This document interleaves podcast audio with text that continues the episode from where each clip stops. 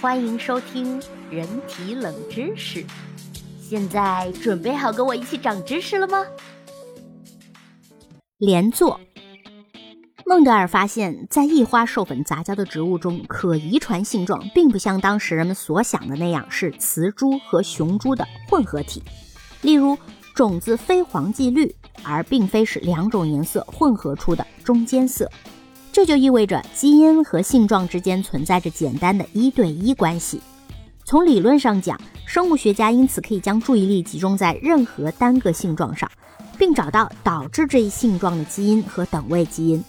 按照这个理论，每个可遗传特征都对应着某一个基因。比如说，一个负责鼻子上的包，一个就负责发色，一个负责食指的长度。那同理，每种遗传病。都是由某种单个基因突变所引起的。然而，实际情况要复杂得多。我们已知，对大部分遗传病来说，病因并非某个基因上的突变，但少数遗传病确实可以归因到单个基因的突变。例如，本书作者之一患有原发性淋巴水肿，这种疾病是由 FLT4 基因上单个字母的改变引起的。FLT4 基因负责调控淋巴系统的发育和保养。这种单点突变置换了 FLT4 基因所编码的蛋白质中的一个氨基酸，从而导致蛋白质出现了缺陷，扰乱了淋巴系统。原发性淋巴水肿就是我们称为孟德尔遗传病的典型病例。这种疾病是由某单个缺陷基因造成的。然而，一般来说，疾病和基因间的关系并非是一对一的。帕金森病是一种神经系统的退行性疾病，它呢是由三个基因中任意一个上的突变而导致的。在正常情况下，这三个基因共同协作以分解某种蛋白质，从而防止了这种蛋白质在脑细胞内的堆积。这些基因中只要有一个失去了正常功能，那分解过程将不能继续。这种蛋白质会堆积，最终导致脑细胞出现机能障碍。在这里，素素老师要插播一句：这个去除这种蛋白质的过程呢，是通常都会发生在我们睡眠进入深睡眠之后。这个时候呢，我们的大脑。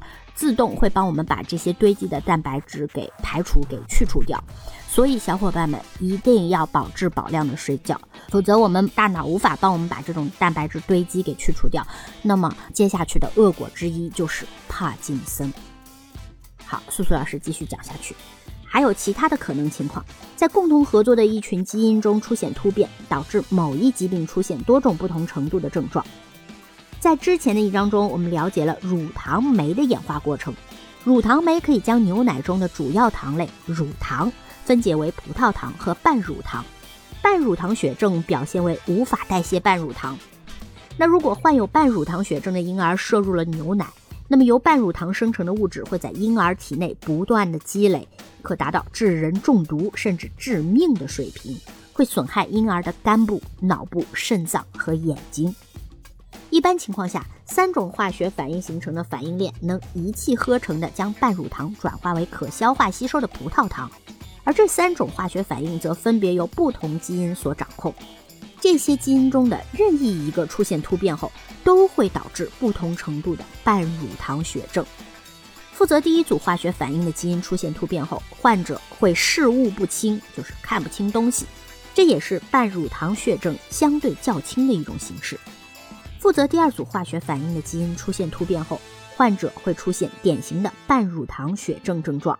如果不加以治疗，将会导致发育问题和肝部疾病。负责第三组化学反应的基因出现突变后，患者的半乳糖血症症状既可能较轻微，也可能较严重。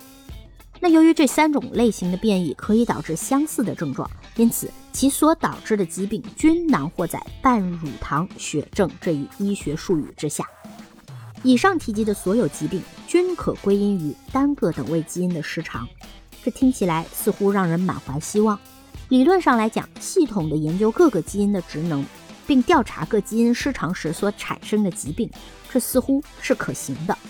医生一旦掌握了相应的基因和疾病对应的关系，就可以检查患者的基因组，并开出对应的药物，甚至早在症状出现之前就可以做到这些。我们来想想，我们是如何将一个基因突变和一种疾病联系起来的。假设我们要研究克罗恩病，这是一种恶性的肠道炎症。首先要召集足够多的研究对象，假设为一百人，其中有一半的人患有此病，而另一半人则不患此病。那接下来要检测每个对象的基因组序列，这一步骤目前已经比以前轻松的很多，也便宜得多。然后仔细检查基因组。一个一个的检查 DNA 上的位置，观察研究对象每个 DNA 位置上的字母是否和他们的健康状况相关。假想情况下，我们也许会发现某等位基因，比如十六号染色体上的五七二七五幺四号位置上的 T 字母，只出现在五十名患有克罗恩病的研究对象的基因中。解释这一现象的图，素素老师会放在文中文献里，大家可以去看一下。那鉴于五十比零这种分毫不差的比例极不可能仅因为偶然性而出现，那我们就可以得出合理的结论，认为这个等位基因准确地预示着克罗恩病。像五十比零这样高的相关性极其少见，但如果实验对象足够多，我们仍然能检测出重要作用的等位基因。这类研究称为全基因组关联分析。在对六千三百三十三名克罗恩病患者。和一万五千零五十六名未患病者进行的全基因组关联分析后，研究人员发现，基因组中共有七十一个影响发病率的区域。